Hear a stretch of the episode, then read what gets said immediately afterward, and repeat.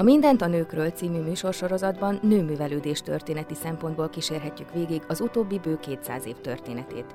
Igyekszünk felragyogtatni az elfeledett alkotónők arcélét, vagy árnyékban élő nőkről beszélünk, és olyan mozgalmakról, amelyek a női művelődést segítették elő.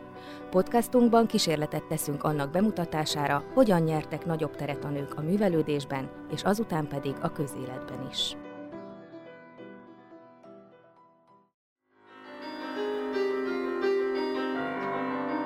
Köszönti a kedves hallgatókat Elekes Irén Borbála.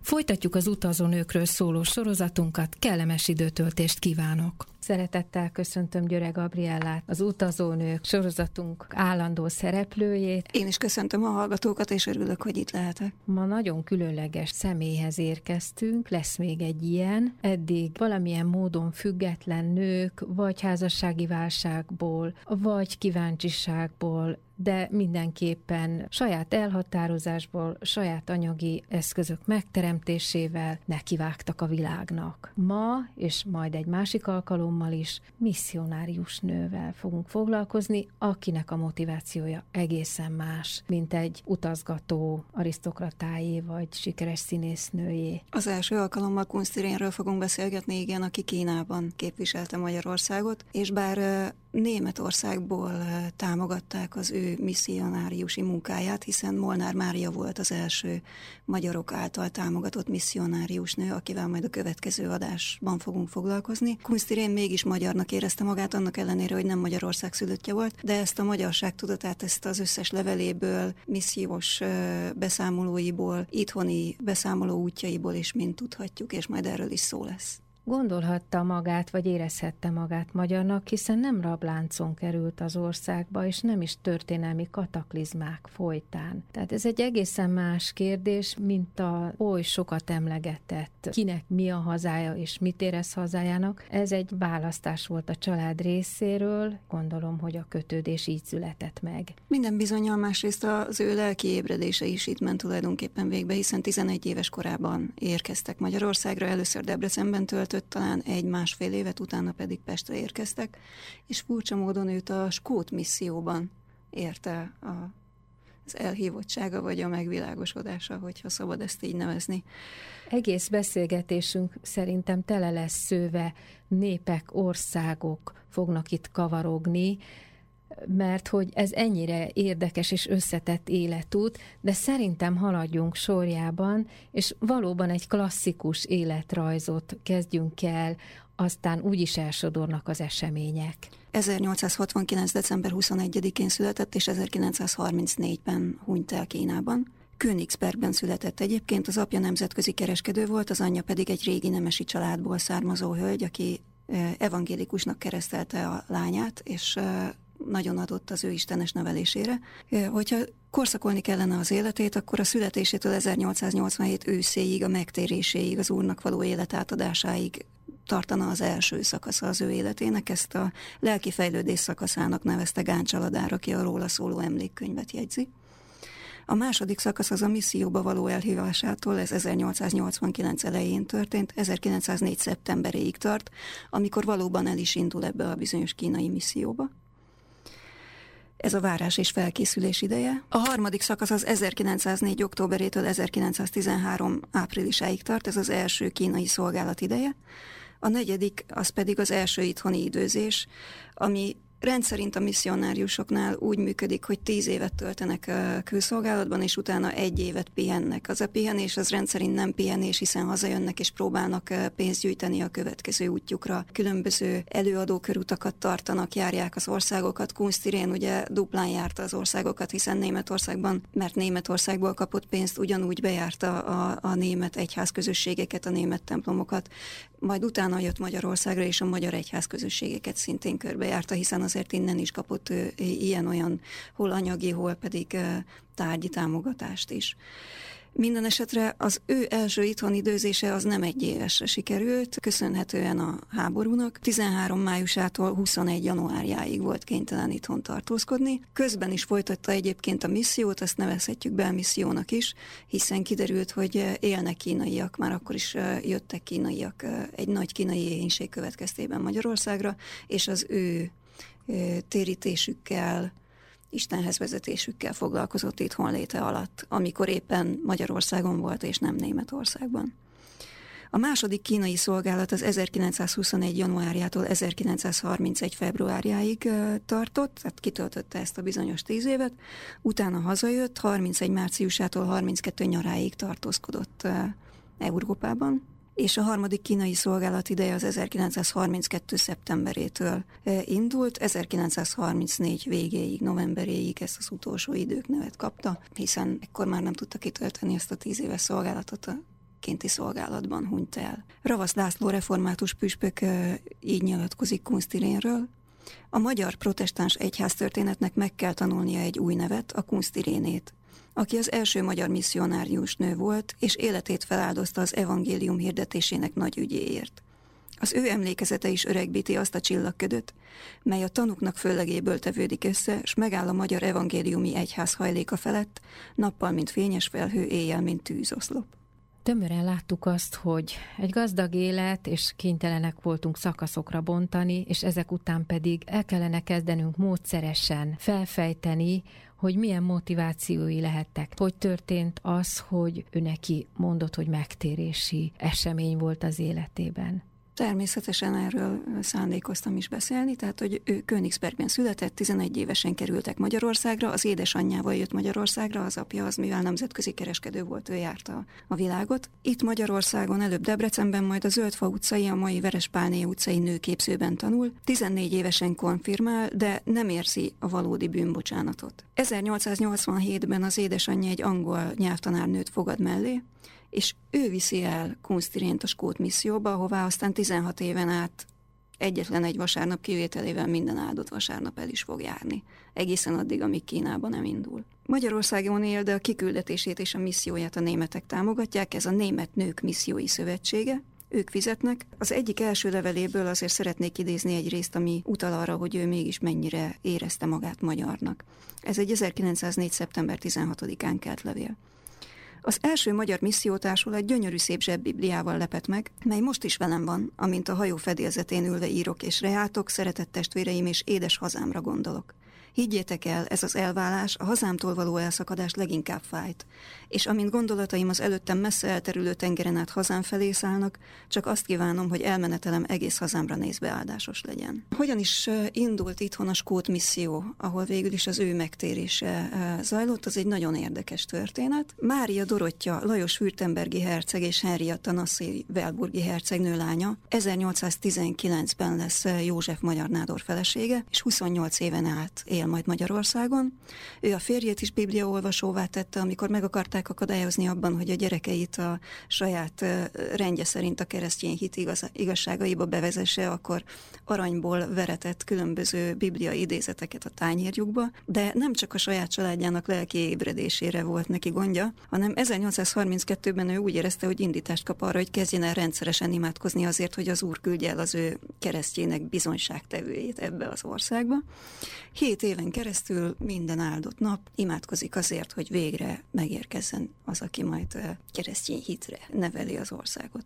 1839-ben különös módon hallgatja meg az úr az ő imádságait. A Skót Presbiteri Egyház négy ige hirdetőt indít el Palesztinába.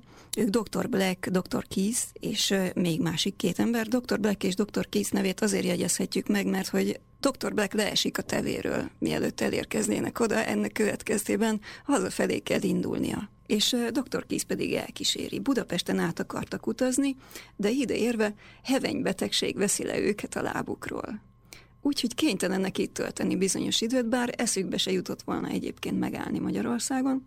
Mária Dorottyanak a fülébe jut, hogy itt van két skót ige hirdető, és úgy érzi, hogy hát ez nem lehet más, mint Isten akarata, hogy őket ide rendelte, azonnal gondoskodik az ő orvosi ellátásukról, egyúttal el is megy hozzájuk, és megbeszéli velük, hogy mi lenne, hogyha itt indítanák meg a skót missziót, hiszen itt ugyanúgy szükség van az evangelizációra. Így történt, hogy ők itt maradtak, és ez végül is éppen kapóra is jött, mert Clark ekkor riban építi a Lánchidat, és vannak itt olyan angol munkások és szakemberek, akiknek igényük is van erre a, skót misszióra. Akkor lesz majd igazából kiteljesedve a skót misszió, ugye, amikor Baumhofer György Somorjáról Budára kerül. Ő Mária Dorottya egyik kedvelt lelkésze, kedves embere, Az első budai evangélikus lelkész is kapcsolatba kerül a Skót misszió protestáns lelkészeivel. Így végül is ez a misszió lesz kovásza nem csak a zsidók térítésének, hanem, ahogy Gáncsaladár írja, a mélyen alvó magyar evangéliumi kereszténység felébresztésének. József Nádor halála után Mária Dorottyának távozni kell az országból, de végül halála előtt visszatér és itt hal majd meg 1855. március 30-án, hiszen a lánya gyermekszülését érkezik segíteni. A halála és a szabadságharc nem igazán kedvez ennek az evangéliumi fejlődésnek, de ettől függetlenül a Skót misszió a 60-as években talpra áll. Dr. Moody András érkezik 1864-ben. Ő kerül majd a Skót misszió élére. Amikor Kunstirén megismeri a missziót, akkor ő áll éppen a misszió élén. Kunstirénnek a saját szavai a lelki ébredéséről egy későbbi előadókörütjen úgy hangzanak, hogy mikor Jézus megtalált, nem én őt, hanem ő engem. Ő kereste ugyan, de nem érezte a megváltottságát olyan 18 éves körüli lehetett, amikor úgy vélte, hogy ezeket a valódi válaszokat a Skót missziónál találta meg. Igen, és igazából a Skót missziónál kapott kis uh, képecske, és az azon lévő idézet volt az, ami uh, az ő lelki ébredését tulajdonképpen elősegítette. Az édesanyjával élt, és egy takarítás folyamán, ahogy ő ír erről az önéletrajzából, egy hétfői reggelen történt, amikor szobánkat takarítottam. A Múdi kisasszonytól vasárnap délután kapott képes bibliai vers a padlóra esett. Lehajoltam érte, és e szavakat olvastam. Igaz beszédez, és mindenképpen méltó, hogy ahhoz ragaszkodjunk, hogy Krisztus azért jött a világra, hogy a bűnösöket megtartsa, akik közül az első én vagyok mint villám futotta át lelkemet, hogy a bűnösöket megtartsa, akik közül első én vagyok. Tehát Jézus az én megváltom, meghalt az én bűneimért. Végtelen béke és boldogság töltötte be lelkemet. Hiszen eddig is tudtam, hogy Jézus a megváltó, de most el tudtam hinni, hogy az én megváltom, hogy Jézus drága vére én érettem folyt. Az én bűneimet hordozta a keresztván, és hogy Isten megváltott gyermeke vagyok az ő ingyen kegyelméből. És életemet neki szenteltem. Még mielőtt rátérnék arra, hogy ő hogyan is lett misszionárius, szeretnék egy-két idézetet hozni arról, hogy milyen volt Kunstirén ekkoriban, hogy hogyan is viselkedett a mindennapjaiban. Ebből következik itt most egy. Kunstirén a 90-es években kapcsolódott be a Kék Kereszt munkába, amelyet akkor Biberauer Tivadar vezetett. Egy vezetőtag elbeszélése mutatja, hogy az ő áldozatos és bátor aktivitása mi módon szégyenítette meg etéren is a férfiakat. Arról tanakodtunk, hogy mi a kékkeresztben inkább csak elméletileg foglalkozunk a kérdéssel. Letárgyaljuk egymás előtt, és nagyobb részt józan életű egyénekből álló közönség előtt az alkohol káros hatását, és azt, hogy mit kell tenni az iszákosok megmentésére. De valóságos iszákos nem is látunk. Míg e felett magunkat vádoltuk, egyszerre csak nyílik az ajtó, és belép egy magas, nyúlánk termetű fiatal lány. Utána 5-6 züllött kocsma töltelék. Úgy szedte őket össze a vasárnap délutáni korsmázásból, a pálinkás boltok ajtajából, s hozta őket a mentőigéhez. Ez volt Kunstirén. A másik visszaemlékezés Móse Lauráé. Egyszer magával vitt. Az egykori hírhet Najgebajde mögötti utcába mentünk. Egy özvegy lakott ott, aki tömegszállást tartott fenn, s abból élt. Mint egy húsz ember volt bezsúfolva egy szobába, semmi bútor. Szalmazsák, szalmazsák mellett a padlón. A legkülönbözőbb emberek hevertek rajtuk. Egyik nevetett, a másik civódott, a harmadik a legdurvább kifejezésekkel beszélt, és Irén egész csendesen járt fel alá köztük. Hívogatta őket Isten tiszteletre, az iszákosokat a kék kereszt egyletbe, osztogatott keresztjén iratokat, s megígérte, hogy máskor is meglátogatja őket. Amikor végre a nyomasztó levegőből a szabad utcára jutottunk, így szóltam. Irén, hogy tudsz ilyen lakásokba menni? Ezeket az embereket is Istenhez kell vezetnünk, különben elvesznek. Jézus sokkal többet tett miértünk, hangzott a felelet. Bámulatra méltó volt, mi mindent tudott tenni szeretetből, és mi nagy türelemmel, és hogy soha nem fárad bele.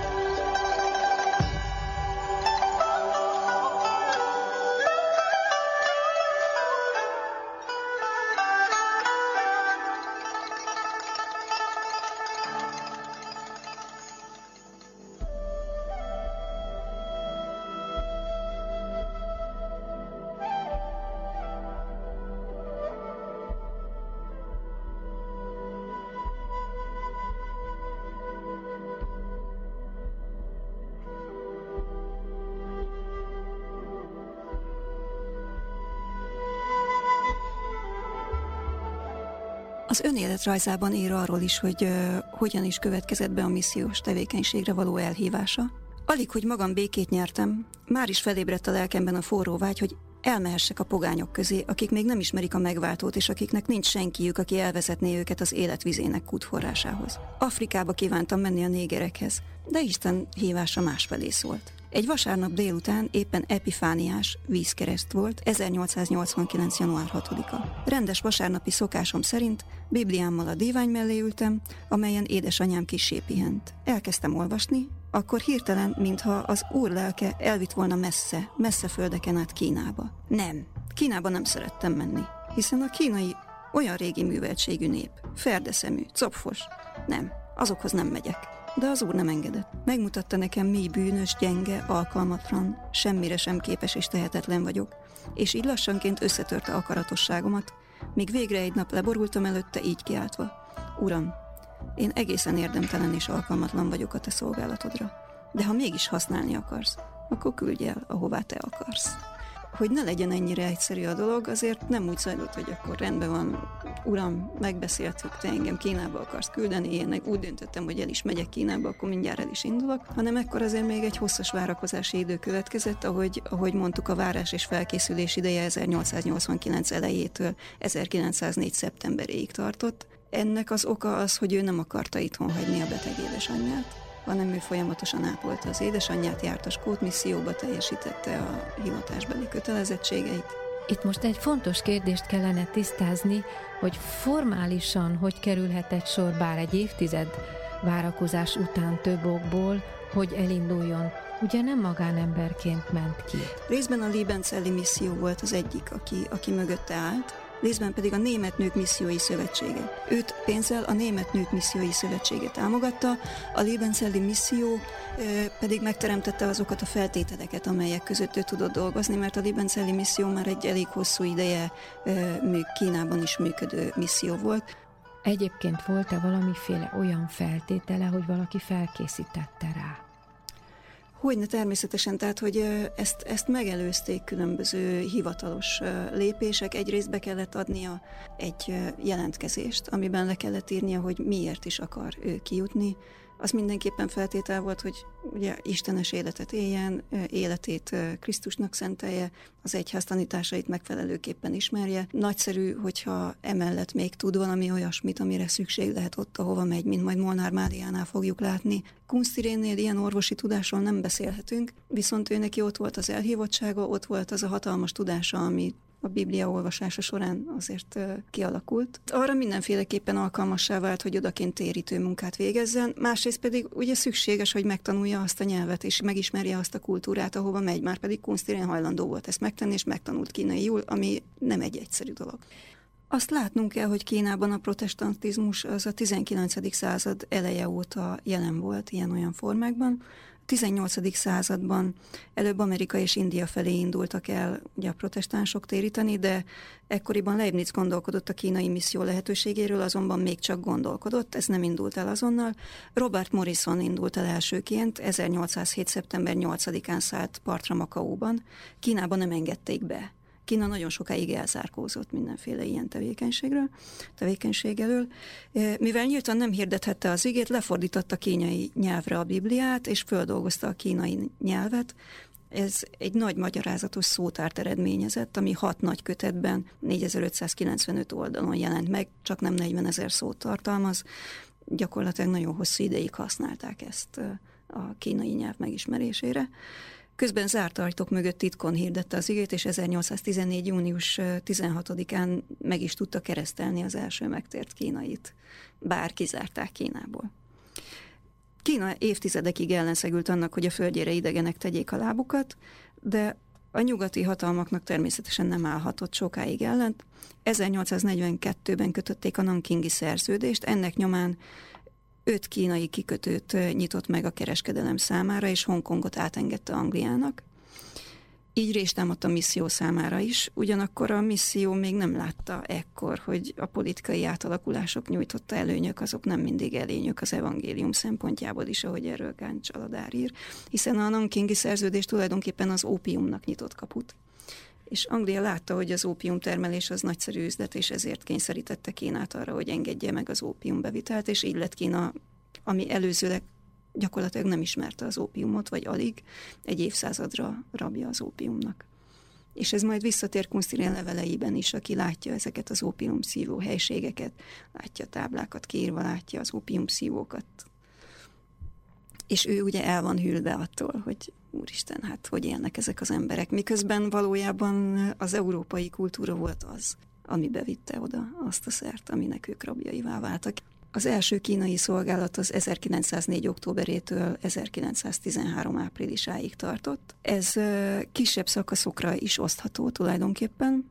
Először az első csangsai szolgálat, ez 1905. május 30-áig tart, utána Siangtánba megy, ez 1906. március 27-éig tart, majd Yuanchó következik, ahol 1909. áprilisáig tartózkodik, aztán a második csangsai szolgálat a Vakleányok Intézetének vezetésével 1910. júniusáig, és 1910 áprilisában kitör a lázadás, menekülniük kell, ekkor Hankóba mennek, majd újabb sziangtáni szolgálat következik 1910. június 12-től 1911. júliusáig, és a harmadik, illetve utolsó csangsai szolgálat 1913. áprilisig tart.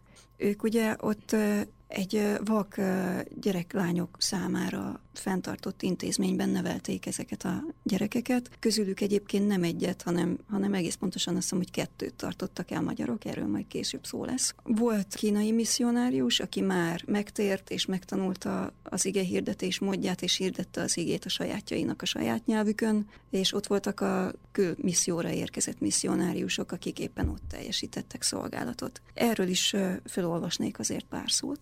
Hunan tartománynak 22 millió lakosa van, a fővárosa Csangsa, ez a Sink folyó partján fekszik, 220 ezer lakossal. Magas fal veszi körül, melynek kapuit este bezárják. A Lévencelli misszión kívül az amerikai presbiteri egyház, a keresztény szövetségek, a Wesley féle és a norvég misszió is testvéries egyetértésben munkálkodnak itt egymás mellett. Van még egy amerikai árvaház és egy amerikai missziótól fenntartott főiskola és kórház. Evangélikus kórház kettő van – nagy katolikus misszió is folyik itt. A Lébenceli missziónak Csanksában két állomása is van. Egyik a déli kapun kívül eső külvárosban, a másik a fallal körülvett belvárosban. Mindkét állomás a rombolás és tűzmartalékává lett 1910-ben a forradalom idején. A külvárosban van a nagy kápolna, a vasárnapi fő istentisztelet színhelye. Itt lakik Jangúr családjával, aki a Kína belföldi misszió evangélistája. Van itt még egy népiskola és bibliaiskola nők számára. A belvárosban, azon a helyen, ahonnan 1905. június 3-án Hudson Taylor, a kínai belföldi misszió megalapítója az úrhű szolgájaként a dicsőségbe költözött, itt épült a vakok iskolája. Ebben működtem én négy évig, mondja magáról Kunstirén. Itt vakleánykákat nevelünk. Itt van a kis drágakő és Margitka, a magyarok két kis nevelt leánykája is.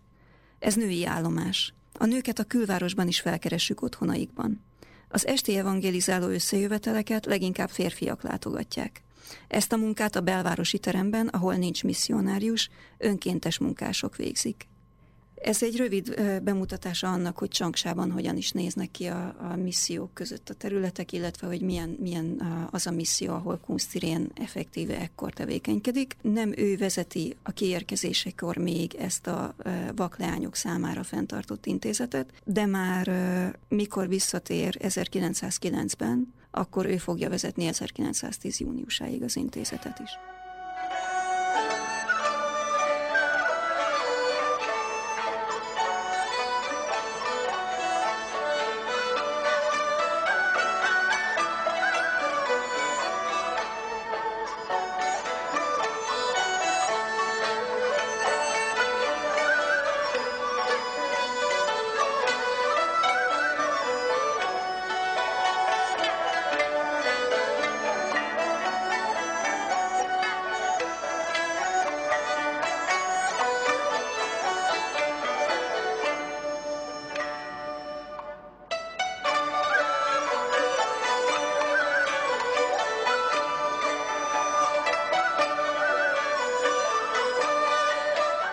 Családok ezek szerint a megvakult gyermekeket nem tudják gondozni, nem tudják vállalni. Hogy ott legyen a családban, vagy pedig talán arra vállalkozott a misszió, hogy a számukra szükséges, különleges nevelést biztosítsa a lánykáknak. Részint a számukra szükséges különleges nevelést biztosítja nekik, részint pedig az a helyzet, hogy nem, hogy nem tudják, hanem nem akarják nevelni ezeket a gyerekeket. Egy vak leánygyermek az nem jelent különösebb értéket ekkortájban Kínában, és ezektől leginkább megszabadulnak valamilyen módon. Kezdetben bekapcsolódik a vakok iskolájában végzett munkába. Egyúttal ismerkedik a környezettel, ismerkedik ezzel a világgal, ismerkedik a kínaiakkal, ismerkedik a kínai nyelvvel, hallgatja a kínai belmissziós igehirdetőt. Ennek a megismerési folyamatnak része az is, hogy ugye szemléli a körülötte lévő világot, nézegeti a nőket és nézegeti a férfiakat, ki hogyan él. Milyen ez a társadalom, amiben ő keveredett, miben más, mint a, az a társadalom, ahonnan ő érkezett. Erre vonatkozóan szeretnék két uh, levélrészletet megosztani, ami kifejezetten a nőkkel foglalkozik. Az egyik egy 1904 novemberi levél. Az első épület bal felében van a két hang, a fogadószoba nők számára.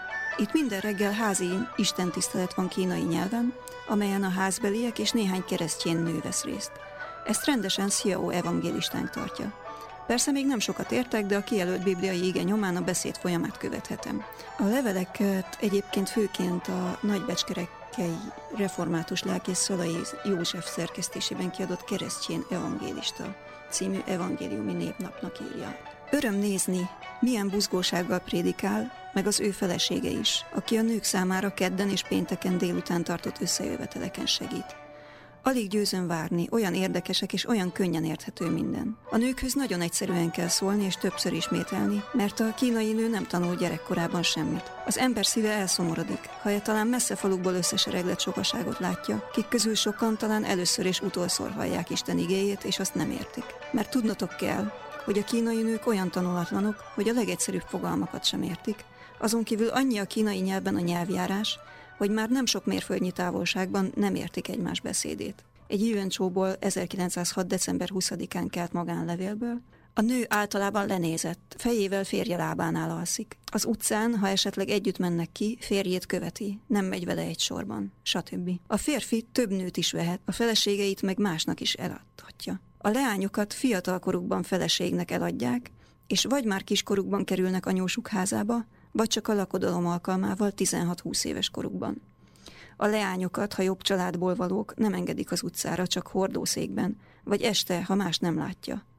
A leányok általában véve nem járnak iskolába, csak kivételesen tanítják őket. A nők otthon a főzés mellett cipőik hímzésével és varrásával foglalkoznak. Az alsóbb osztályúak ezen kívül a földművelésnél is segítenek. Az utcán gyümölcsfélét árulnak, vagy házról házra is járnak árukkal. A városbeli nők a falusiaknál értelmesebbek. Egyesek bármely európai nővel is felérnének, ha tanítanák őket. Tehát ő igazából azt állapítja meg, hogy milyen mértékben tanulatlanok, milyen mértékben iskolázatlanok, mennyire elnyomják Kínában a nőket, illetve hát ez a kultúra, ez egy férfi központú kultúra az ő szemszögéből nézve. Mégis fontosnak érzi a nők közötti ige hirdetést is, és ezt folyamatosan végzi is. Ez lényegében véve társadalmi rétegtől, helyzettől független ez a női helyzet Kínában akkor. Igen. Hát a alacsonyabb társadalmi rétegekből származó nők valószínűleg többet kell, hogy dolgozzanak, és ők nem csak a cipők hímzésével és az otthoni tevékenységekkel, hanem még plusz feladatokkal is el vannak látva, de nem járatják őket iskolába, és nagyon kevés, aki olvasni tud. A nők számára egy nagyon megterhelő dolog ez a lábtorzítás. Kunsztirén leveleiből kitűnik, hogy rácsodálkozik arra, hogy mennyire kicsi lábuk van a kínaiaknak, és hogy, hogy hogyan lehetséges az, hogy ilyen, ilyen pici lábakon még járni tudnak, hogy egyáltalán föl tudnak állni. Tehát biztos, hogy találkozott ezzel a szokással. Figyelmet szentel a női helyzetnek, a nyilvánvalóan hátrányosabb helyzetű nőknek. Amennyiben mondjuk a vakleányok intézetében töltött szolgálatát annak tekintjük, akkor, akkor igen, de nincsen ennél intenzívebb jele a levelezésben annak, hogy ő kifejezetten a nőkkel foglalkozott volna. Hát ez a négy év, ez egy szép időszak egy speciális területen, a vakok iskolájában. Mégis mi az, ami miatt tovább lép? Tehát ez egy eltervezett dolog, vagy a körülmények irányítják azt, hogy mikor merre vetődik? Én azt gondolom, hogy ezt a körülmények irányítják, illetve hát a, az őt uh, irányító Liebenzelli misszió napi tevékenységének megfelelően kerülő ide vagy oda az egyik helyről a másikra, és őt megbízzák ezekkel a feladatokkal. Tehát nem, nem ő dönt úgy, hogy most elmegyek innen oda, onnan ide, hanem őt kifejezetten erre felkérik, vagy erre utasítják, úgymond. Ez a feladata. Nem véletlenszerű, de, de nem is ő irányít. A Bakok iskolájától búcsút vesz, és akkor ugye szakaszoltuk egy picit, hogy ez az első korszak, és hogyan folytatódik úgy folytatódik, hogy egy következő sziangtani szolgálat következik, ami egy hónapos, 1910. június 12-től 1911. július 6-áig tart, tehát hogy egy picivel hosszabb, mint egy éves, és aztán a harmadik egyben ebben az első kintlétben az utolsó csangsai szolgálat, ami 13 áprilisáig tart, utána pedig elindul haza. Még a beszámoló körútja előtt, amit ö, hazaérkezése után itthon is tesz, előbb Németországban megy. Németországban tart egy beszámoló körútat, utána pedig ö, megérkezik Magyarországra, és Magyarországon is ö, csinál egy beszámoló körútat. Részben azokat az egyleteket járja végig, azokat a területeket, akik támogatták, akik ö, eltartották ugye a két említett vak kislányt is, akik eltartják a szerzetest, aki odakint dolgozik, hogy értesüljenek arról, hogy mire is adják ők ezt a pénzt.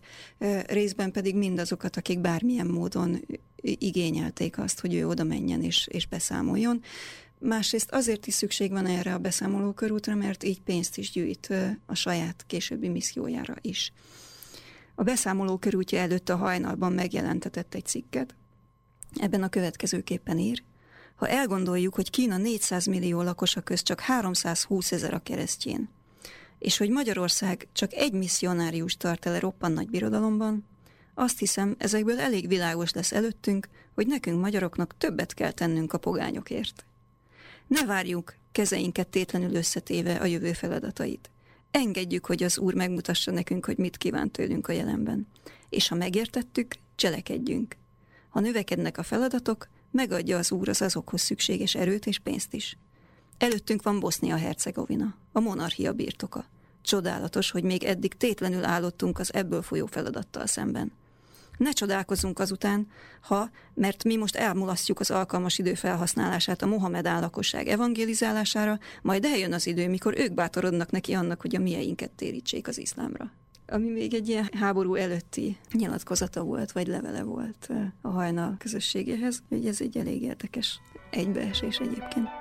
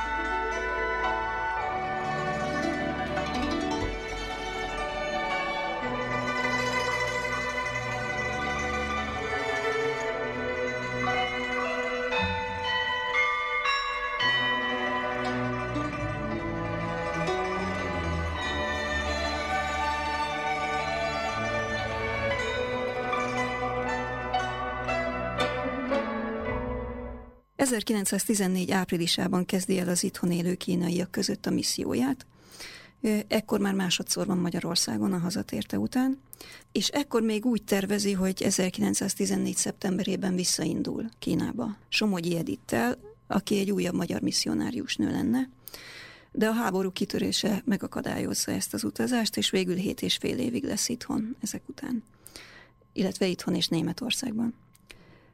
1917-ig tart majd 14-től a pesti kínai missziója, 17 után a hajnal is rendszertelenül jelenik meg, illetve abban az időben nem is jelenik meg, ekkor tájt körlevelekben tájékoztatja a nagyobb őt, őt támogató közösségeket, tehát van egy jól körülhatárolható mennyiségű közösség, akiknek minden hónapban megírja levélben, hogy ő most éppen mit végzett, mit tevékenykedik, hol tart a munkájában. A Hajnal című kiadványt azt ki finanszírozza, illetve ki szerkeszti, azt lehet tudni? Igen, ez az evangéliumi keresztjén szövetségnek a külmissziókkal foglal, kifejezetten a külmissziókkal foglalkozó lapja. És akkor ő ide rendszeresen Ő publikál. ide fog rendszeresen publikálni aztán ezután, és majd Molnár Mária is itt jelenteti meg a, a leveleit. Sőt, Molnár Máriát kifejezetten támogatja is a hajnal, de erről majd szintén ott fogunk beszélni. Hogy a kínaiak hogyan kerültek az ő látókörébe, akik itt voltak Budapesten. A Yangtze áradása 1913-ban rengeteg embert tett nincs telenné és éhezővé Kínában, és csak nem 70 ezer ember indult el akkor Európába és más földrészekre az éhezés elől, és 60 ember nagyjából Pestre is eljutott közülük. Egyiküket a Vilmos császár után elütötte egy autó, és belehalt a sérüléseibe. Ebből hír lett egy pesti újságban, és ezt az újsághírt olvasta el Kunstirén, innen tudott arról, hogy jé, vannak kínaiak Pesten, és így kezdi el őket látogatni, szeretett vendégségeket szervez számukra, biblióórákat tart nekik, eljár a hatóságoknál az ügyeikben, élelmiszersegélyt szervez, orvosságokat intéz. Sikerei is vannak, két családban térnek meg, közülük egy apa halálakor rá is bízza a fiát és ezt a fiút Péterkének keresztelik, és Péterke történetét majd egy külön könyvecskében is megírja Kunstirén. Gáncs Aladár ebben az emlékkönyvben úgy nyilatkozik erről az időszakról, hogy azóta nem volt Budapesten a kínaiak között missziói munka, ki tudja lesz-e még. Ami a magyarok által eltartottakat illeti, kint Kínában, a Magyar Evangéliumi Külmissziói Szövetség tartja el Ló Miencsángot, aztán Young Evangélik listát, a kis drága kőt és a lábatlan Mártát, és Vázel Matért misszionáriust pedig eh, dr. Mislei Sándor névezette Magyar Keresztjén Nő és Leány Szövetséghez tartozó missziói sereg támogatja. Most eh, érdekes, hogy a drága kő az valószínűleg egy kínai névnek a fordítása, jellemző nevek, kínai nevek ilyenek, hogy hajnalcsillag, meg drága kő és hasonlók, de a Margitka az nagyon magyarosan hangzik. Hogy van ez? Ö, nem tudom. Kedves hallgatóink, Györe Gabriálával beszélgetünk híres magyar utazónőkről. Mai napon Kunstirén misszionárius nőről volt szó. Mondanom sem kell, hogy az úti célja miatt is, és a, a személyisége miatt is nagyon érdekes valaki ez a mai főszereplőnk szintén. Mai füllel hallgatva zavarba jön az ember, a térítés szó hallatán a vallásoknak a oda-vissza próbálkoznak terjeszteni, egészen más világban élünk most, egymás megértése, egymás meghagyása a saját hitében. Ez, ez mennyiben volt számodra érdekes, amikor foglalkoztál ezzel a szereplővel és a másik misszionárius nővel is, ne tépjük ki a saját korukból ezeket a történeteket. Azt hiszem, hogy az előző századfordulóról beszélve, sőt, még a 19. század végéről, és abba belehelyezkedve kéne értékelni ezt a jelenséget. És ezzel, ezáltal azt is szeretné, egyrészt azt szeretném megkérdezni, hogy milyen érzés volt olvasni, hogy végső soron bármilyen hasznosan és szeliden is, de egy ráhatást akar gyakorolni a misszionárius, másfelől pedig hogyan lehetne megvonni a mérlegét, hogy ez ebben a pozitívumok vagy, vagy a negatívumok voltak-e túlsúlyban? Hát ezt valóban furcsa innen megítélni mondjuk az én szemszögemből, aki megkeresztelve sem vagyok, de Ugye az őkorukban egyrészt csak nem mindenki részesült vallásos nevelésben, ez sokkal természetesebb volt, mint ma. Sokkal természetesebb volt az is, hogy egy-egy egyház igyekezett a saját hitrendszerét és hitérveit másokkal megismertetni, sőt másokat meggyőzni ennek egyedüli igazságáról. Kunst Irénnél ez még kevésbé volt zavaró, majd Molnár Máriánál lesznek idézetek, amik, amik egészen meglepőek ebből a szempontból, tehát hogy amikor az ember egyféle világlátással közelít egy egészen másik világhoz, egy egészen másik kultúrához, ami, ami számára nem kultúra, hanem a sötétség túlburjánzása és a sátán megjelenésének terepe. Tehát Kunstirén esetében a ő személyiségét kellene néhány mondatban jellemezni. Ja, ahhoz... hogy ilyen értelemben, hogy ő erőszakosan térített volna. Nem, én nem hisz, tehát hogy ez, ez, ez egyáltalán nem erőszakos tevékenykedés. Azt gondolom, hogy ez nem működik másképp, mint azoknál a térítőknél, akik ma megállítják az embert és az őrtornyot az óra alá dugják, és azt mondják, hogy érdekele téged Krisztus üzenete, ha azt mondod nem, akkor tovább mész. Ennyi. Nem hiszem, hogy ez másképpen működött volna a Libenceli misszió esetében is. Ők megcsinálták a maguk dolgát, ott volt a kínai hirdető, megtartották az istentiszteleteket, aki eljött, mert hitt, az eljött, és ott volt, és hitt. Aki meg akart keresztelkedni, az megkeresztelkedett, hogyha eljutott addig a szintig. Ők pedig elmentek azokhoz, akik nem jöttek, és akik hajlandóak voltak őket meghallgatni. Aki nem, azt nem, és, és nem tartom valószínűnek, hogy bárkire erőből próbálták volna ezt rátolni, vagy rányomni. Kunstirénnél semmiképpen se gondolom ezt. És ahogy mondtad az idézeteket és az élményeit hallottuk Kunstirénnek, úgy éreztem, hogy megértette azt a társadalmat, ahova érkezett, a friss tekintettel egy másik kultúrából jöve látta a szépségeit, de az árnyoldalait is, és azt is éreztem, hogy esetleg a misszionáriusi tevékenysége párosult azzal, hogy a mindennapi életben is igyekezett ott segíteni, ahol tud. Ezt a te szavaidból vonom le, hiszen én nem foglalkoztam vele. Személyiségéből következett. Pontosan ezt szerettem volna kérdezni, hogy a következő néhány percben, amikor ne spórolja a szavakkal, próbáljuk ezek után, hogy érdekességeket villantottunk fel, Tudjuk, hogy mik az életkorhatárai a, a misszionárius nőnek, aki magyar területről elsőként merészkedett egy másik világba. Összefoglalóan még, hogyha ezek közül már mondatok el is hangzottak, de egy szubjektív képet erről a kezdetben fiatal nő, és azután pedig hát egy életet áldozott ennek a nek a tevékenységnek. Hát igen, hiszen még a második missziós időszakára nem is igazán tértünk ki, nyugodtan nevezhetnénk ezt fénykornak, és hiszen ekkor kap már önálló megbizatást, nincs egy-egy missziós intézethez kötve, megy befelé, Tongtao felé, ahol még nem voltak előtte más misszionáriusok. Ez rámutat egyébként arra, hogy ő mennyire bátor volt, és hogy mennyire nem, nem érzékelt. Tehát nem, nem félt igazából, nem volt benne különösebb félelem. Ahogy leírja az őket ért különböző támadásokat a forradalom idején, az első misszió idején, illetve aztán a második misszióban, amikor különböző rablóbandák rabolják végig azokat a területeket, ahol ő is él, azokról is viszonylag nagy nyugalommal képes írni.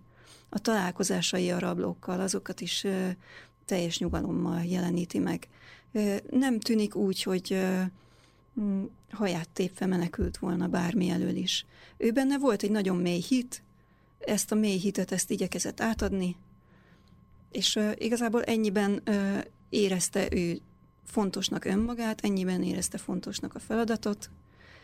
Önmagát talán nem is. Önmagát mindenféleképpen próbálta volna így háttérbe tolni, vagy, vagy, vagy messze távolba tartani a feladat, az evangélium átadása, a hit, Isten ö, létének ö, a felmutatása lett volna az ő feladata. Akkor befejezésül a második misszióról beszéljünk, hiszen ez egyúttal a pálya végét is jelenti.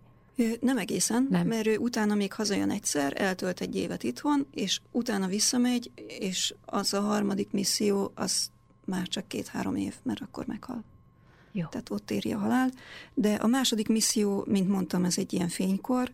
A kínai éhínség idején rábízzák, hogy egy sorfaluban és városban az élelmiszersegélyeket ő hozza ki, megtéríti a tongtaói főszolgabíró feleségét, ami az ő számára egy hatalmas dolog, és az ottani életben is egy nagy dolog, hiszen a főszolgabíró azért egy nagy hatalommal bíró valaki, a feleségének a megtérítése az esemény számba megy. Erről egyébként ugyanúgy, mint Péterke életéről egy külön kis füzetet fog majd megjelentetni itthon.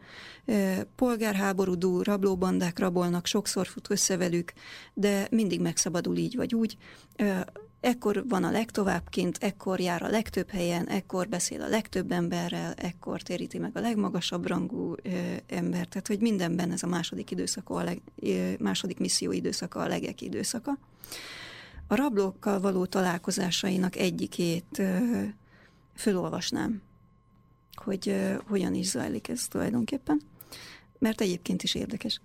Már hazafelé Tongtaóba tartottunk, mikor egy asszony elkiáltja magát. Rablók jönnek! Iparkodtunk szaporán hazafelé. Már a folyón is átkeltünk, amikor a túlsó parton lövés hallatszott. Siettünk tovább. Éppen, hogy bezárhattuk az ajtót, és letérvelve a testünket, lelkünket az úroltalmába ajánlottuk, amikor a rablók a mi utcánkba érve a ház előtt elhaladtak. A lövések között hallatszott a vezérük szava. A nép ne féljen, nem történik baja. Egy óra múlva visszamentek. Csak a városházán és az őrség parancsnokának házába raboltak, aztán elhagyták Tongtaót. De még a város közelében tartózkodtak, és másnap azt üzenték, a város tartson el minket tíz napig, akkor nem rablunk. Három napig hűségesen kivitték az ellátásukra szükséges élelmet, negyed nap a polgármester Cingsóból hívott katonaságot és ellenük indultak. De ők is segítségül hívták a Kvanxi nagybandát, mire újabb rettegés fogta el a lakosságot. Alig mertek a lakásukban maradni. Mivel a folyó mellett laktunk, láthattuk, amint tömegesen a túlsó partra igyekeznek. Ki batyut vitt, ki kisgyermekét cipelte a hátán. Este elmentek, nappal visszajöttek, ha a szállongó hír, hogy a kvanxi rablók jönnek, még nem teljesedett be. Mások csónakot béreltek, és éjjel-nappal a folyón voltak. Csütörtökön, július 10-én a Tonkia származású Kvaxinnal a városban voltam. Midőn délben hazajöttem, akkor az evangélista is csónakot bérelt, mert biztos hírt kapott, hogy közel vannak. Tang evangélista feleségével, kis leányával, Liunéval még aznap csónakba ültünk és cinkcsóba mentünk. Csak az evangélista maradt ott az anyjával. A rablók valóban pénteken véradat előtt jöttek, és rövid harc után bevonultak a városba. Mindenütt raboltak. Tőlünk is elvitték a ház építésére szánt pénzt, pedig az evangélista a kéménybe rejtette, és az evangélista ruháit. Néhány nap múlva utánunk jöttek cinkcsóba is. Az itteni gazdag zsákmány csónakokba rakták, elküldték hazájukba. Itt a missziói házban nem raboltak. A keresztjéneket megoltalmazta az úr. De elég veszélyes, izgalmas napot éltünk át. Ki és bejártak hozzánk aznap a ketangba, vagy orvosságot kértek, vagy fegyvereket kerestek. A szép nagy fali képeket nézték. Többen elég figyelmesen hallgattak, amint a bűnről, a végítéletről és az Úr Jézus megváltásáról beszéltünk nekik. Egyikük így szólt társához, amint a keskeny út és a széles út képét nézték. Nem jó a pokolba jutni, menjünk haza ne legyünk többé rablók. Szívesen ismételgette, amit, amint imára tanítgattam. Jézus, szabadíts meg a bűneimtől, vezess a mennybe, nevess a pokolba. De vajon hányan értek belőlük haza? Itt hirtelen katonaság támadta meg őket, és elkeseredett harc után éjjel elhagyták a várost. Tongtaóba mentek, az egészet kirabolták, onnan tovább menve több helyőrség útjukat állta. Szűininget már Kvanxiból jövet kifosztották. Imádkozzanak, hogy otthonukba érve rendes emberekké legyenek. Az elvet mag kike, elvetett mag kikeljen szívükben, és gyümölcsöt hozzon az örök életben. Ez szerintem egy szép rész, és azt is leírja, hogy ő hogyan viszonyult ehhez a dologhoz, hogyan viszonyult akár a rablókhoz is, tehát mély megértéssel. Ez is van a világban, most ezt kell e, túlélnünk, minket a, az Úr e, megoltalmaz, vagy nem oltalmaz meg, de az ő kezében vagyunk, majd elrendezi ezt a dolgot valamiképpen. Az utolsó hazatérése az már az ő hite szerint is az utolsó volt. Itthon kétszer is járt, ugyanúgy megtartotta a beszámoló körútjait, ezek elég nagy sikerű beszámolók lettek egyébként. Gáncsaladár külön kiemel egyet, április 19-i harmadik helyszínét Csepelt, ahol állítólag másfél-két órán keresztül vártak rá a munkások, mert annyit késtek, de kivárták, és, minden, és rengetegen állva várták őt a templomban, és több mint egy órán keresztül beszélt, és minden további nélkül végighallgatták nagy örömmel, erős odafigyeléssel. Ami egész biztos, hogy ez a leveleiből is kitűnik, hogy nagyon jól fogalmaz, nagyon lazán kezeli a nyelvet, egyszerűen magával tudja ragadni az olvasóját, és ezek szerint a hallgatóját is magával ragadja. Mikor kiment harmadjára, akkor kint folytatta a munkáját. A halálhíre az 11 nap alatt jutott el Pestig. Márciusban szervezték a Deák téri templomba a gyászszertartását, erre körülbelül 1500 ember volt kíváncsi, vagy 1500 ember ment el. Azt is látni kell, hogy folyamatos kapcsolata volt Magyarországgal, innen megkapta a híreket, ide küldte a híreket, kapta a különböző újságokat, a hajnalt és a mustármagot. Kűnede, aki a Libenceli misszió egyik vezetője volt, a következő alkalommal sorra kerülő misszionárius nő, Molnár Mária felavatásán vesz részt 1927. augusztus 14-én, amikor beszél arról, hogy amikor Kínában jártam, üdvözölhettem társulatunknak magyar származású misszionárius nőjét, Kunstirén testvért. Meghalt a missziói munkamezőn Kínában 34. november 9-én, ez már a szerkesztő kiegészítése tulajdonképpen ehhez a levélhez, illetve ehhez az idézethez. Több mint húsz éve szolgálja az urat, haja megőszült, testtartása meggörbült, de a szívében lobogó lángalék a szeretet ma is a kínaiak iránt. Kétszer kirabolták, egyszer megtámadták a katonák, de velei mégis telve vannak hittel. És való igaz, hogy ez, ez olvasható ki az ő levelezéséből. Kunsztirén maga többször is megemlíti, hogy figyelemmel kíséri Molnár Mária sorsának alakulását, Egyszer a Magyar Evangéliumi Keresztény Missziói Szövetségnek 1927. szeptemberében írott levelében tesz említést erről, hogy nagy örömmel és meglepetéssel olvastam a hajnalban, hogy a Magyar Evangéliumi Keresztény Missziói Szövetség Molnár Mária diakonista testvért a Libenceli misszió keretében Mánusz szigetére szándékozik küldeni, és erre a lépésre az Úr gazdag és állandó áldását kérem. Boldog vagyok, hogy éppen a Libenceli misszióval kapcsolatban történik-e kiküldetés, így a messze óceánokon át kezet fogunk a pogányok közti munkában. Imáimmal támogatni fogom, ha az Úr életben tart. És Tongtaóból 1929. július 31-én kelt levelében pedig így ír. A hajnalt és a mustármagot rendszeresen megkapom, és mindenkor nagyon örülök, hogy olyan szépen halad a munka, és hogy a Magyar Missziói Szövetség felvállalta Molnár Mária testvérügyét. Nagy érdeklődéssel olvasom leveleit és híreket a munkájáról.